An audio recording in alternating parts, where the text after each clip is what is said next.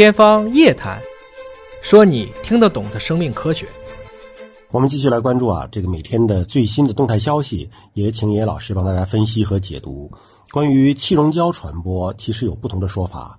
一个是有的专家出来说已经证实有气溶胶的传播，还解读气溶胶到底是什么，我们防护的手段应该怎么样的增加。但是呢，国家的相关部门又出来说现在证据还不足啊，还不能够证明有这个气溶胶的传播。那到底有还是没有？气溶胶又到底是什么呢？关于这个气溶胶是不是能传播这个冠状病毒啊？这个是在2月8号，就是上海的一个发布会上讲到的，说目前的这个考虑途径，除了我们过去说的飞沫和接触传播，也要考虑这个气溶胶传播。那么到底它能不能传播病毒，还是咱俩常聊的这个，就是离开剂量去谈毒性，这都是属于耍流氓的。你得看什么环境，也得看气溶胶当中的病毒核的这个浓度。气溶胶传播呢，并不能简单把它等同为大家就理解这空气当中就是病毒弥漫了。我们现在把精力都集中在这个新冠病毒上，实际生活当中其实有很多的病毒都其实可能在这空气中存在，但暴露在外的病毒绝大部分很快死亡，只有很小的非常非常高数量的一个阈值一部分病毒才有非常非常小的概率能够通过这个黏膜进入人体。那这个概率有多小呢？大概小于就是我们正常徒步你可能遭遇交通事故的这个风险。但是高浓度气溶胶，这是我们该防的。那高浓度气溶胶一般是怎么产生的呢？一般就是在患者咳嗽打喷嚏时候产生。基本上比如说我们去护理这些危重的病人，医护人员可能为患者比如说吸痰插管这样的治疗当中，这个风险性是很大的。这种情况下医护人员是要按照3级防护的，也就是说防护服、N95 护目镜，这个是要确实做好防护的。其实呢还有一个场景，我们每天做的检验工作也属于这样的一个境况。我们需要在一个 P2 级别的实验室里，但人员按3级防护来做，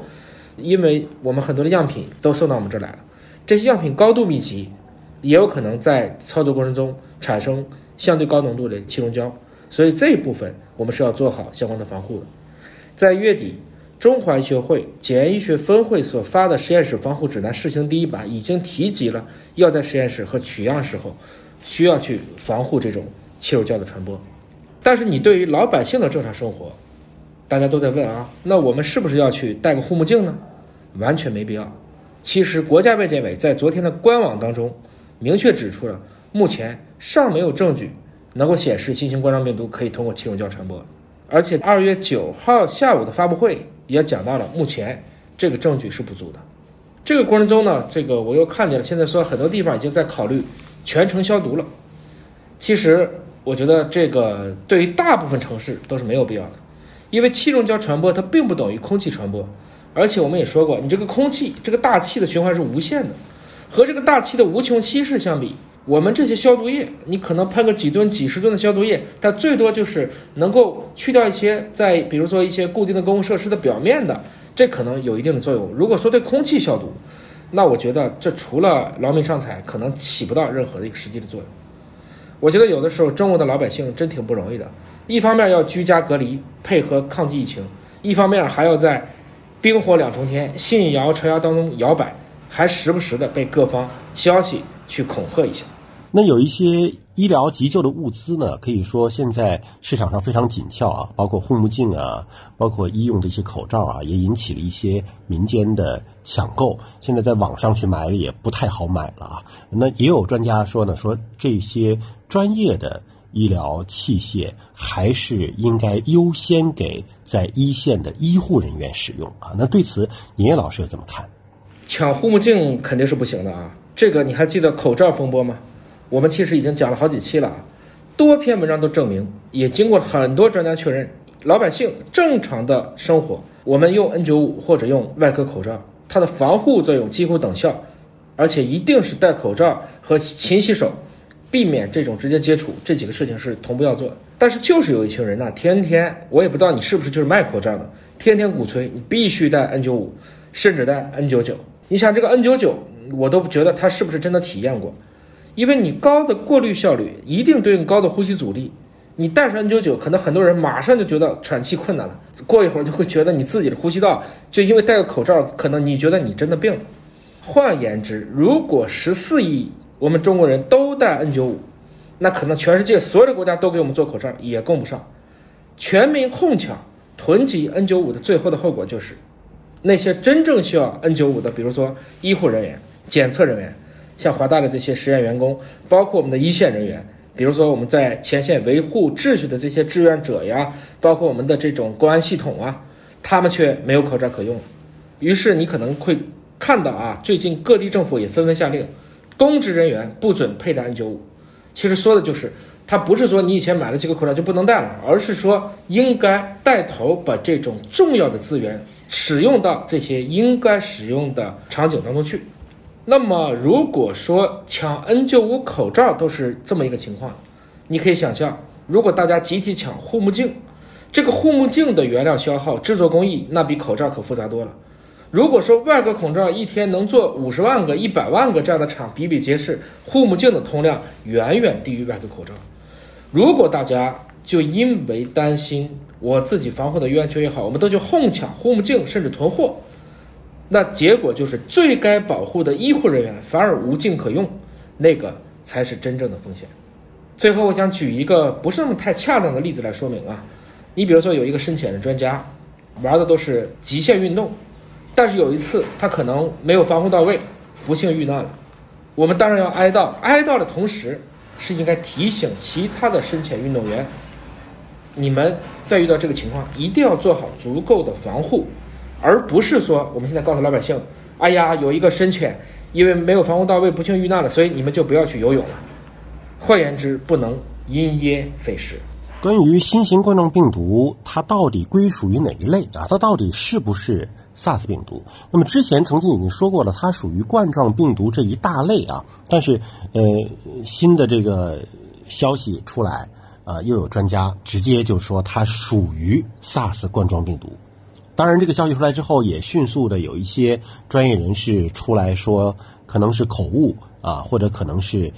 文章的错误啊。那这到底为什么会出现这样的一个情况？那么新型冠状病毒到底跟 SARS 病毒它们之间的关系是什么？我们首先聊聊冠状病毒吧。其实在之前的节目我们也讲过啊，冠状病毒是属于 RNA 病毒。那么我们今天说的这个冠状病毒呢，说的是冠状病毒科。这个科是什么意思呢？就相当于我们分类学上的说界门纲目科属种，但是病毒其实再往上不是那么清晰，我们可以理解它属于病毒界的冠状病毒科，也就像我们平时说的猫科呀、犬科呀是一个意思。科再往下，科属种，所以冠状病毒有4个属，那其实是用一套字母排下来的，阿尔法、贝塔、伽马和德尔塔，其中我们过去所熟知的，比如说 SARS 引起2003年非典的这类病毒，是属于贝塔 B 啊这一个亚属的。而我们在2012年所遇到的这个中东呼吸综合征冠状病毒叫 MERS， 是属于贝塔 C 这一个属的。所以冠状病毒科其中的贝塔这个属，如果再往下分，门纲目科属种，从属就到种了。那么从种上来看，我们已经知道了，这个 SARS 的冠状病毒和武汉的新型冠状病毒实际上是2个种，是同一属的2个种，相当于比如说向飞，假如说你还有一个兄弟，我们随便说他叫项羽吧，那项羽和项飞都是老项家的，但是你们俩是堂兄弟，我不能说项羽是项飞，你们俩是一个人，我们不能这么去讲。所以这篇文章我们整体来讲，它的这个数据还是非常扎实的。只是说这个结论，那刚才我看了一下，作者本人呢也提到了，其实他的本意是说这个是属于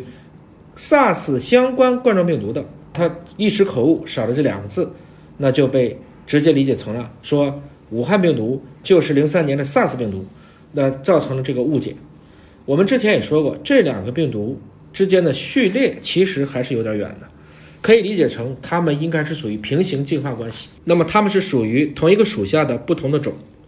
其实冠状病毒目前在 NCBI 的数据库上一共有55个，包括这次的这个 NCP。 那么这55个冠状病毒有7种可以感染人， 4种属于比较轻的，3种是比较重的，就是 SARS、MERS 和这次的新冠病毒。所以整体来讲呢，这就是目前的我们对于这一次新型冠状病毒是不是 SARS 病毒，其实不是，应该是说新型冠状病毒是 SARS 病毒的兄弟，它们同属于冠状病毒的贝塔这个数。承认是有可能是口误啊，这个在发布会的时候可能表达上，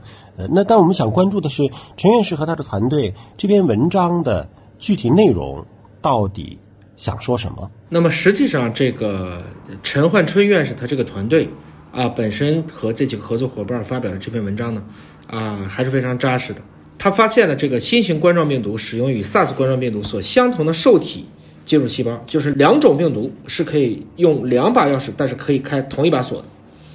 那第二个呢，他们与蝙蝠中发现的 SARS 相关病毒拥有 87.1% 的相似性，与 SARS 病毒有 79.5% 的相似度，与1个云南的蝙蝠样本当中发现的冠状病毒相似度高达 96%。大家可能有时候听啊，这个数为什么会差一点？那可能是在大家做比对的时候，它的算法的程序选择或参数的调整可能会差个几个百分点，这个都很正常。所以整体来讲，这个工作还是很扎实的。也可以想象，他们这个团队也是在很短的时间内做出了非常卓越的工作，瑕不掩瑜。我觉得这还是一个可能就是一个口误。